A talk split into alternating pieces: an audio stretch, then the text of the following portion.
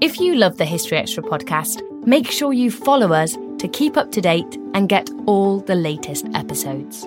Thanks for your support, and I do hope you enjoy this episode. This episode is brought to you by Indeed. We're driven by the search for better, but when it comes to hiring, the best way to search for a candidate isn't to search at all. Don't search, match with Indeed. Use Indeed for scheduling, screening, and messaging so you can connect with candidates faster. And listeners of this show will get a $75 sponsored job credit to get your jobs more visibility at Indeed.com slash History Extra. Just go to Indeed.com slash History Extra right now and support our show by saying you heard about Indeed on this podcast. Terms and conditions apply. Need to hire? You need Indeed. This episode is brought to you by Visit Williamsburg. In Williamsburg, Virginia, there's never too much of a good thing. Whether you're a foodie, a golfer, a history buff, a shopaholic, an outdoor enthusiast, or a thrill seeker, you'll find what you came for here and more. So ask yourself, what is it you want? Discover Williamsburg and plan your trip at visitwilliamsburg.com. Mom deserves the best, and there's no better place to shop for Mother's Day than Whole Foods Market. They're your destination for unbeatable savings, from premium gifts to show-stopping flowers and irresistible desserts. Start by saving 33% with Prime on all body care and candles. Then get a 15-stem bunch of tulips for just $9.99 each with Prime. Round out Mom's menu with festive rosé, irresistible berry chantilly cake, and more special treats. Come celebrate Mother's Day at Whole Foods Market. This episode is brought to you by Hotels.com. When I went on my last holiday to Cape Town, it was amazing. My friends were there, the weather was phenomenal, and most importantly, the food was fantastic. But one thing I struggled with was finding the right places to stay. You know, all I want is a great bed, a fantastic shower, and breakfast that doesn't end at 8 a.m. I'm on holiday, I'm still sleeping. I also like ease, and the Hotels.com app easily helps me to find a perfect hotel for every trip. Whether you're looking for a family friendly getaway or a relaxing spa weekend, on the Hotels.com app, you can compare up to five hotels side by side. Now, why would you want to do that? So you can see prices, amenities, and star ratings. And best of all, you don't have to switch back and forth between options. See? Ease. So start planning your next getaway and find your perfect somewhere in the Hotels.com app today. Welcome to the History Extra podcast. Fascinating historical conversations from BBC History Magazine and BBC History Revealed.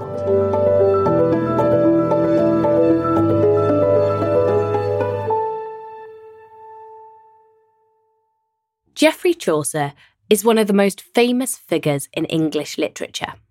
The 14th century writer is widely lauded for his major works such as the Canterbury Tales and Troilus and Criseyde. However, a dark shadow looms over Chaucer's story a possible case of sexual assault. Dr. Euan Roger of the National Archives and Professor Sebastian Sobecki of the University of Toronto have just published some findings that might give us a new take on this. David Musgrove caught up with Euan Roger to find out more. Okay, so today I am talking to Dr. Euan Roger, who is a principal record specialist for medieval and Tudor records at the National Archives in London. And we're going to be talking about Geoffrey Chaucer. Euan, uh, welcome to the podcast. Thank you very much for joining us. How are you? Thanks for having me. Yeah, great to be here. Good, good stuff. Um, so Chaucer, Chaucer's been in the news, uh, and we're going to come on to that in a second. But before we get on to onto the specific topic, um, perhaps you could do me a favour and just remind our listeners. I'm sure they know who Geoffrey Chaucer was uh, and why he's an interesting character. Yeah, of course. So Geoffrey Chaucer, perhaps best known to everyone as the kind of father of English poetry and English uh, medieval literature, uh, the author of the Canterbury Tales and many other works and poems. Uh, but at the same time as he's doing his his literary side of things, we have hundreds of records relating to his life and times and biography here at the National Archives because throughout his career, he was a courtier, he was a soldier, he was a civil servant, he was a customs officer. So we have hundreds of insights into his life and the institutions that he interacted with, such as the central law courts and government.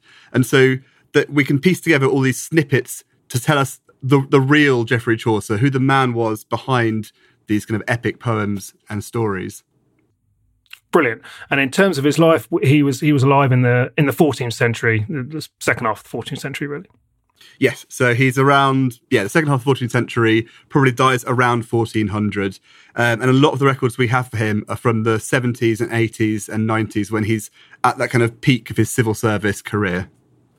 Brilliant. Okay, so that's helpful because it takes us straight into the into the next bit. So um, the the story that we want to talk about relates to the 1380s, 1380 specifically, um, and there's there's Chaucer experts, Chaucer specialists have long been interested in some documents that relate to that particular year.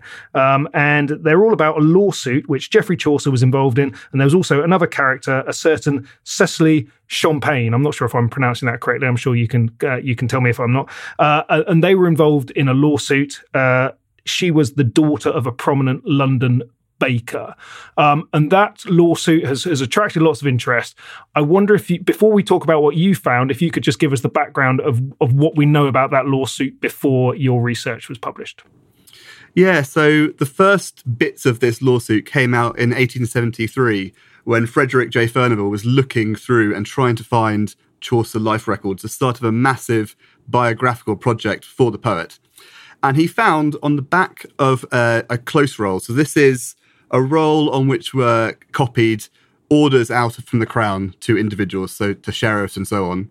And on the back of this roll, there was what's called a quitclaim or legal release between Chaucer and a woman named Cecily Champagne, who released Chaucer in this in this document from all actions concerning her raptus de raptu meo. Now, raptus in medieval legal terminology can mean a whole range of different things. It can mean abduction, it can mean rape, it can mean something anywhere in between the two ends of that spectrum or um, or around that spectrum. And so people have been since 1870, 1873 have been trying to work out what this document means, what happened between Geoffrey Chaucer and Cecily Champagne. Um, and this was reinvigorated this debate in 1993 when a second copy of the quitclaim was discovered this time enrolled in the records of the Court of King's Bench. And this time, without that word raptus in it, it just released Chaucer from any uh, felonies, trespasses, any other debts, accounts, etc., etc. It was very formulaic language. And so that was enrolled only a few days after the first. And it has led to this whole debate about was Chaucer convicted or accused of raping Cecily Champagne? Did he abduct her potentially to try and marry her off to someone, potentially his ward? And did he try and cover this up by the second enrolment in the Court of King's Bench with that one word missing? So that's that's why this is so controversial, because there's there's a question mark over over the character and actions of, of this very famous poet as a result of these of these two lawsuits. Now, what you've done is you've um, you've made some further re- some discoveries which um, slightly, well, substantially change the way that lawsuit uh, looks. So, do you want to go into uh, into the story of what you found and, and ideally how you found it would be interesting. Yeah, so this came um, came about in a kind of slightly random way. It was we never set out to try and find these documents. I think is the, the main thing to try and say. Um, it was just we were having a chat. My co-author Sebastian Sobecki and I, um, who's the co-author of this research, we were looking. We, have been talking for many years about Chaucer life records and the potential to find more, and we've we've come up with snippets here and there. And we were looking at the second quitclaim, so the King's Bench quitclaim, just over a coffee. We we're looking at an image of, of this document, uh, because Sebastian had noticed that the handwriting changed halfway through the entry. Um, and we wondered that's the point at which the quitclaim itself begins. And we wondered if perhaps this was indicative that either there was an extra document somewhere in the records that had never been found, possibly the original quitclaim that's copied into these documents, or if perhaps Chaucer's attorney or confidant had somehow altered the roll to get rid of that that that word um, the word raptus. So, as it turned out, that was a complete red herring, but it got me really curious as to whether there was more to be found because with the King's Bench records, there are lots that are very widely available. You can see images of them online, you can look through transcripts, you can look through indexes of them. But sitting behind all of that, there's a wealth of material that's never properly really been looked at. Um, and it was not looked at during the, the, the, process of the Life Records project because it wasn't available. It's only been, been made available in the last 50 or so years, uh, thanks to my colleagues in the cataloguing team here. So I was just curious and thought maybe I'll go and have a look and see if I can find that original quitclaim if it survives. Um, and these files have to be viewed in our collection care department here at the National Archives because they're quite fragile. They're on the original catgut thongs, so they're literally strung onto old bits of, of gut. Um, and they which becomes very fragile over years, so they they have a tendency to fall apart if you don't handle them carefully. So I was trawling through here, and suddenly the name Cecily Champagne jumped out at me. But the problem was, it wasn't something that I was at all expecting. It wasn't a copy of the quitclaim. It wasn't any further proceedings between Chaucer and Champagne. It was a warrant of attorneys. So it was a warrant by which Cecily Champagne appointed two attorneys in the Court of King's Bench. But they weren't against Geoffrey Chaucer, they were against a man named Thomas Staunton. And they weren't to do with abduction or rape, but an action under the Statute of Labourers. So the Statute of Labourers is brought in in reaction to the Black Death. Uh, in 1349, we have an Ordinance of Labourers, and then that's put into statute in 1351 in the Statute of Labourers. And th- this is a statute by which the Crown sought to control wages and um, labour and how much people could charge and who they could work for. So it, it was a whole raft of different clauses within this legislation. But the one that Cecily Champagne was countering in particular was a claim that she had been in Thomas Staunton's service and had gone to work for someone else before the end of her contract was up. Um, so that I, I remember looking at this in our collection care lab and just being just what thinking, okay, this is not at all what I was expecting. H- how on earth do I reconcile this with what we we know about Chaucer and Champagne? Um, and then the name Thomas Staunton kind of pinged a, a, bulb in the back of my head somewhere that I, I recognized that name. And going back to look at the, the Chaucer life records, I realized that actually we knew about a connection between Chaucer and Staunton, not in 1380, but in the previous legal term, so Michaelmas term 1379. Um, and in that case, we knew that Chaucer was appointing an attorney against Staunton at the same time. So there was a link there in that they were both appointing attorneys against the same man, but it was a step further in that one of the attorneys that Chaucer appointed and that Cecily appointed were, in fact, the same man, uh, Stephen Delfowl. So we know, we, we kind of had this view that they were perhaps linked. And I went searching then to try and find even more evidence for what was going on. Um, because by linking these two cases, we had a much earlier time frame for this. Whatever happened, we had an earlier time frame than we'd previously been expecting. And so in the, the Court of King's Bench, you get what are called original writs. So any case that is begun in the court has to be begun by an original writ. You go to the Chancery, you purchase a writ, there's a certain number of types of writs, so you choose your action, and then that gets sent to the defendants to appear in court. So we knew that if there had been a case brought in that court, and it seemed likely that there was, uh, there would be an original writ there somewhere to be found. And because the date was now earlier, if you had gone looking for it previously, it, you wouldn't have been looking in the right place. So we we now had a targeted time period for which we could search.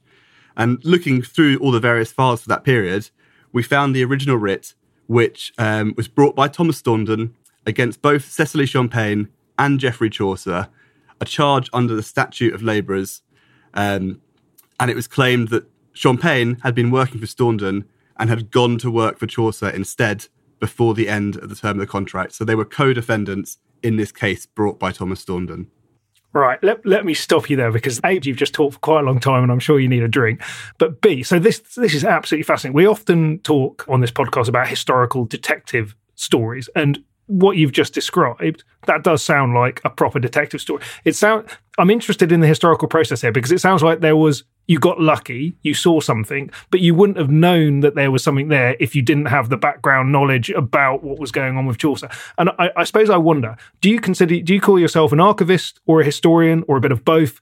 And were you uniquely placed to access this because you work for the National Archives and you have this massive treasure trove uh, uh, available to you?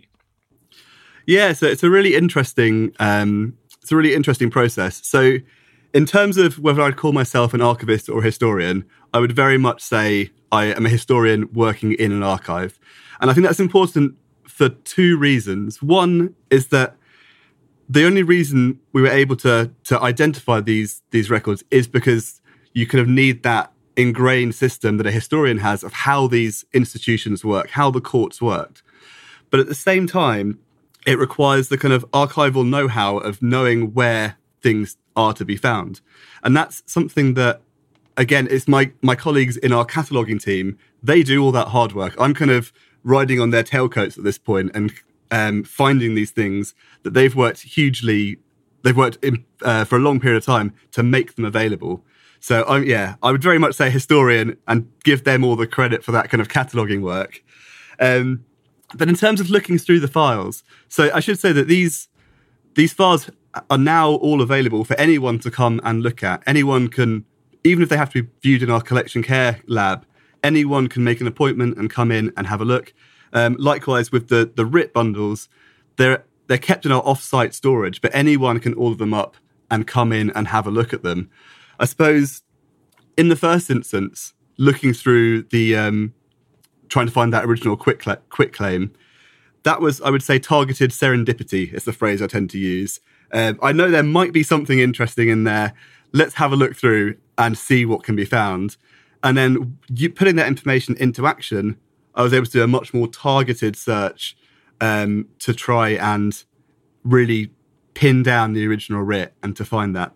So it's it's not an easy process. It does require an understanding of the courts and how they worked and how their um, documents functioned, but it is something that anyone with the time and inclination can do. Uh, and the facility to read medieval Latin. Yeah, I mean, th- these are very formulaic documents. That's actually not as difficult as it might seem. When you're looking through these bundles, it's almost a case of your kind of mind detaches itself and you're just looking for names to jump out at you. Um, and it's quite lucky that both Cecily Champagne and Geoffrey Chaucer have unusual names. They're not a John Smith, for example. Um, but yeah, they are very formulaic. So you don't even need that much Latin to be able to pick out documents of interest. I'm going to disagree with you there because I did I did my PhD using medieval Latin, trying to understand Glastonbury Abbey records, uh, and uh, I struggled massively with the paleography. But I think that's just because I'm not very good at it. But anyway, right, um, just come back to that for a second. We will return to the Chaucer story. Uh, there's just one thing I'd really like to know, and I'm sure our listeners would like to know, is you mentioned these these um, these documents that are bound up with catgut. What do they smell like? um, they actually they don't they've been there for centuries so they don't smell of animal as such the the, the predominant smell i would say is coal dust and coal uh, because they originally used to dry these records in the 14th 15th 16th centuries by putting them next to a coal fire which great in terms of drying them but they are this is the one instance i would say where dusty archives is actually sometimes appropriate with these records because they have got all this coal dust on them. Also, one of the few times you might actually need to wear gloves, but that's more for keeping your hands clean than for um, handling the documents safely. Still to come on the History Extra podcast. And that's a huge amount of new material that's never been looked at for whether that's looking for literary figures, looking for historical figures, looking for just your everyday man or woman in the street.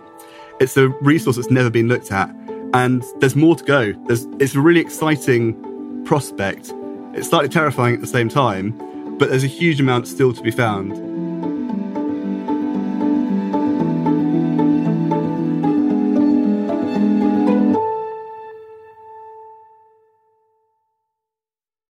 This episode is brought to you by Indeed.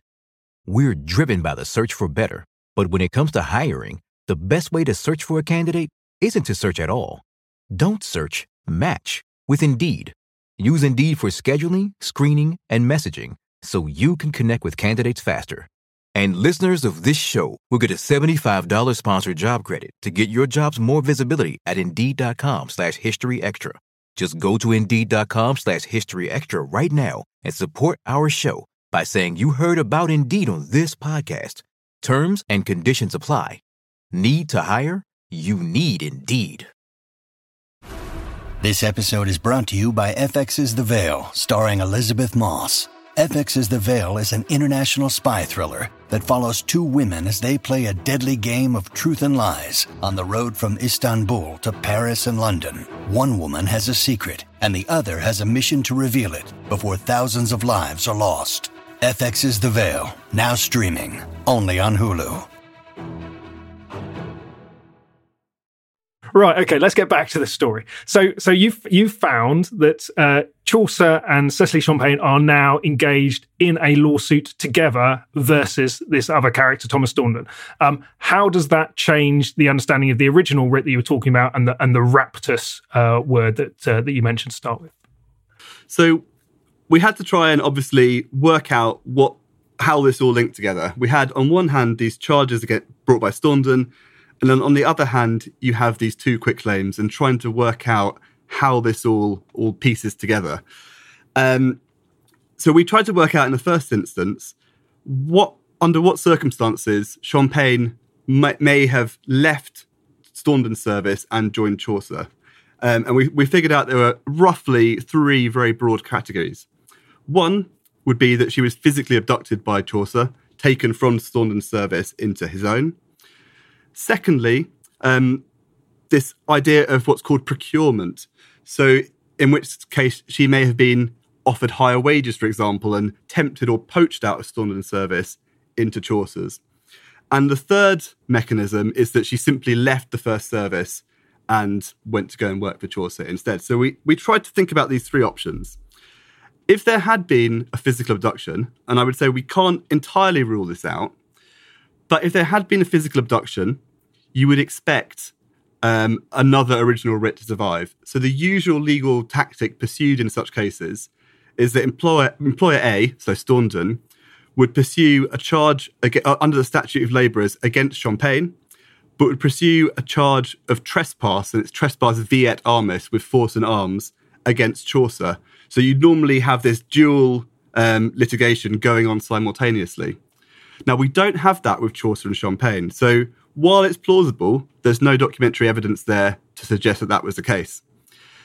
If she had left Staunton's service and joined Chaucer's, then Chaucer is still liable for receiving her. She's still liable for joining Chaucer's service, but there's no um, charges around leaving Staunton's service that might have happened. And in between those two options, there's this idea of procurement. And in the 14th century, in the late 14th century, they don't really know how cases of procurement should be prosecuted. Should they be classed as contract disputes? Should they be tr- classed as trespass cases? And they're not really sure. There's a lot of debate amongst the justices at this time. So what we think is happening in these with these two quitclaims is that actually they're trying to they're, they're releasing Chaucer from any actions concerning Champagne's departure from service. Now, they're still both liable to charges of retention, so that's the second half of the process, but we see them as um, relating to this departure from service and using the language of abduction to represent that physical transfer transfer of Champagne from one household to another. Um, we, we, we certainly can't rule out any violence, sexual or otherwise, in this process. But as we've we've kind of laid out in the article in the findings of this, we think that procurement is the most logical way that these quitclaims fit in. So they're essentially saying, I you, Chaucer had no part in Champagne's departure from service, and so after that, they can only be charged with that move into Chaucer's household. It's extremely, it's an extreme legal grey area, and it's extremely kind of complicated to work all of this out. And I think that complication is potentially reflected in the documents that are being produced at this time. And so, in that reading, the King's Bench quitclaim in particular, we argue, is it's that quitclaim, it's that release, it's that idea of Raptus and the language of Raptus, but brought into the legal terminology of the King's Bench by Champagne and Chaucer's attorneys in that process. Okay. So, so you're reading this now as uh, essentially a, a, labour dispute between these two men, uh, uh, relating to the, um, the, I guess, the challenging employment situation at the time. And I, I, guess just to contextualise that a little bit more, you mentioned this goes back to the to the statute of labourers. So this is we're only thirty odd years um, after the, the full impact of the Black Death and the and the terrible um, uh, toll on human life that caused, uh, some people say, up to half the population are, killed by this, and that obviously massively impacts on the availability of the labour pool. So, is that what's going on? That that it was very hard to get people to work for you. It's also it's very hard to prove any of this. We see because all of these contracts, there are no written contracts at this time. It's all verbal contracts. And we see there there are loads of other cases of uh, incidences under the Ordinance and Statute of Labourers. And actually, the writ that, Chaw- that Staunton brings against Chaucer and Champagne has the words "the Ordinance" at the bottom in Latin, indicating that this is a kind of a go-to writ that you can get. So that there are clearly issues around labour and how labour is managed and how people move from one contract to another. But in a lot of these instances, it simply comes down to statements of fact. So I, I said I'd work to you till next Tuesday, and I left on the Wednesday, and the employer saying, actually, you said the week before is when you you would work, or the week after is when you would work to, and it, it's it's debates, disputes around those points of fact in a lot of instances, um, and of course the, the year after this, this kind of discontent, this labour problem will come to the fore as part of the peasants' revolt, uh, the ideas around the enforcement of the statute of labourers are, are very much a part of that that wider national conflict as well. Okay, great. And for listeners, um, if you want uh, an in-depth podcast about the statute of labourers, there is one in our back catalogue, and there's also several on the Peasants' Revolt. So lots of other listening mass. Now, look. So, um, what do we know about Cecily Champagne? What what service would she have been providing to Geoffrey Chaucer and indeed to Thomas Staunton? So it's a really interesting question. It's one that we don't really have a concrete answer for because um, this case never actually goes anywhere. Staunton, at some point in Easter term 1380, uh, says he's not prosecuting the case anymore. And so we don't get those details provided in, in the plea rolls of the court, in the official records that we might have. Um, there are loads of different potential here. We shouldn't just think of servants as being low class, um, that kind of low low status servant. They could be housekeepers. They could be um, good cooks. So we, we actually see disputes where people are poaching good cooks from someone else's household because they want to have good food. So we are, there's a whole load of different possibilities here. I think the potential that she's a housemaid of some sort or looking after the household as a whole is potentially likely, but we can't we can't really say for sure because this never goes anywhere. And it's actually the whole idea about what we know about Cecily Champagne is a really interesting one because until now, people have just focused on Chaucer, the, the, the poet, the man we know about. No one's ever, until until our recent research, has thought to say, okay, who was who was Cecily Champagne? Who? What do we know about her? What life records can we find for her? And so, as part of the um, the special edition of Chaucer Review that all this is published in, we actually um, have included the first full biography that we know of for Cecily Champagne, which actually puts her on a similar social status to Chaucer in in medieval London. So it's an interesting thought process of who how does this this this servant master relationship work and should we start thinking about it in a new in a new light is there do you imagine there's any more that we will learn about Cecily Champagne are there more documents in that in that dusty archive that you talked about that might um, elucidate things further?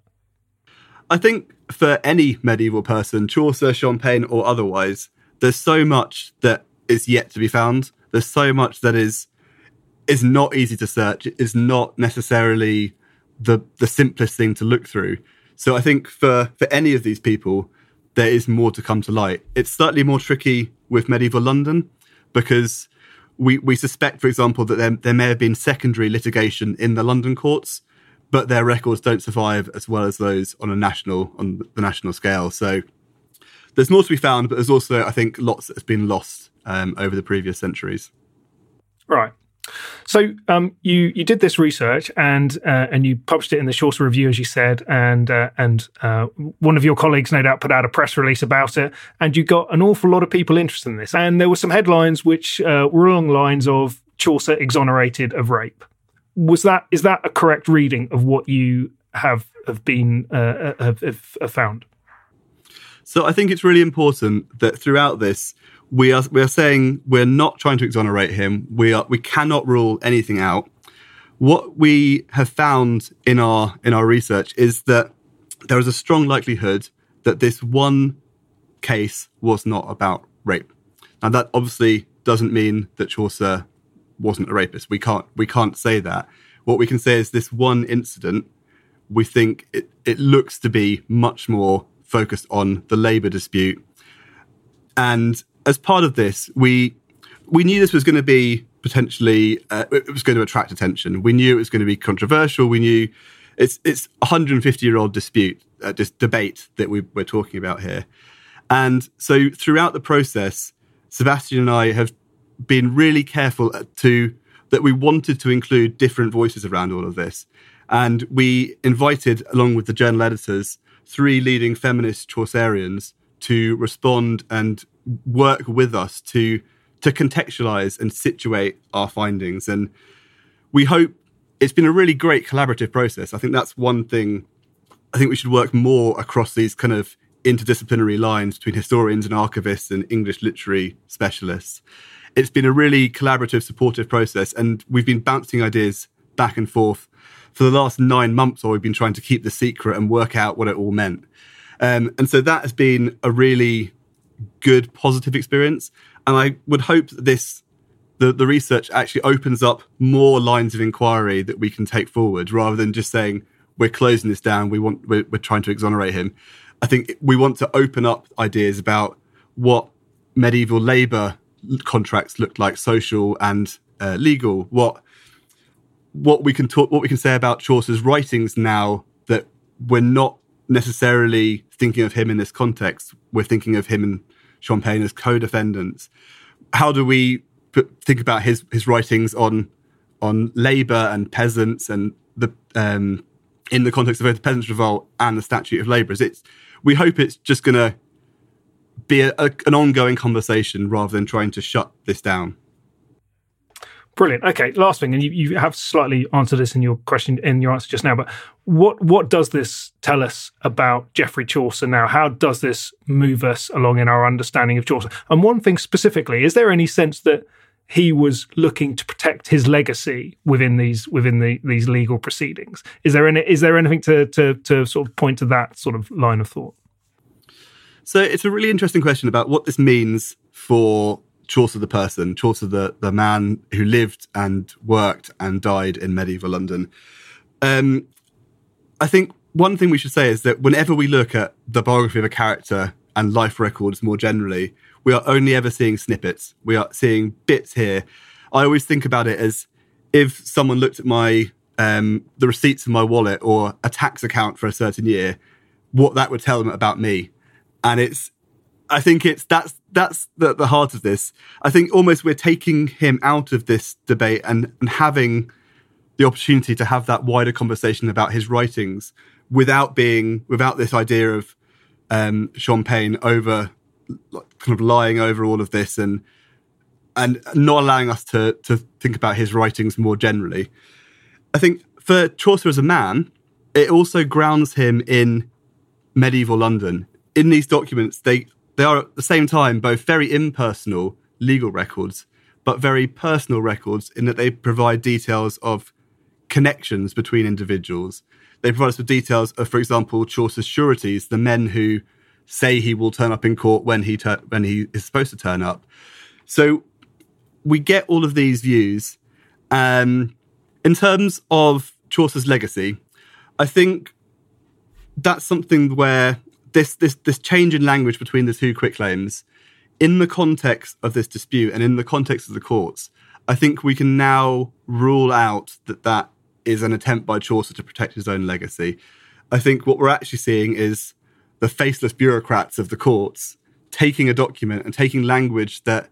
So in in the first quitclaim, if it, we're seeing this as Champagne using the language of raptus to to represent a form of transfer of service, to represent a form of movement of abduction in some way, then that is being sterilized is the wrong word, but brought into the legal language and the, the confines of the King's Bench by the clerks, the attorneys of that court, and it's being standardized in the process rather than Chaucer having doing that himself. Excellent. Um, thank you, Euan. I've run through all my questions. Um, final thing though, what what should I have asked you? What have I missed? So I think one thing to bring out of this is that these new records have been available for a while, but they they've never really been looked at. But there's loads more that this is an ongoing process of bringing to light new records that are potentially not listed particularly well or haven't really been um, made accessible in the way that we would like to make them available.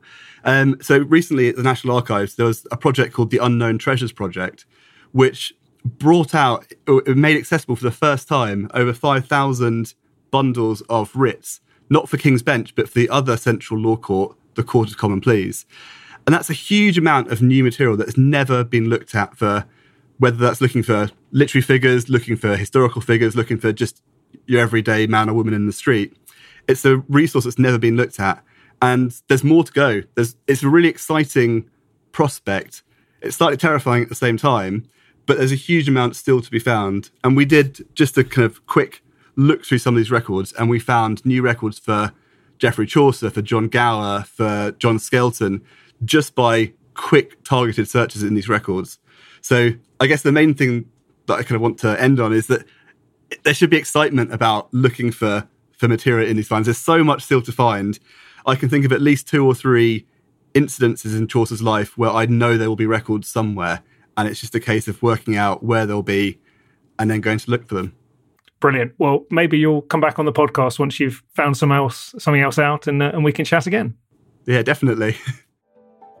that was Dr. Euan Roger, Principal Records Specialist at the National Archives. If you want to study the open access material in the Chaucer Review, the link is in the show notes. Thanks for listening to the History Extra podcast. This podcast was produced by Ben Hewitt.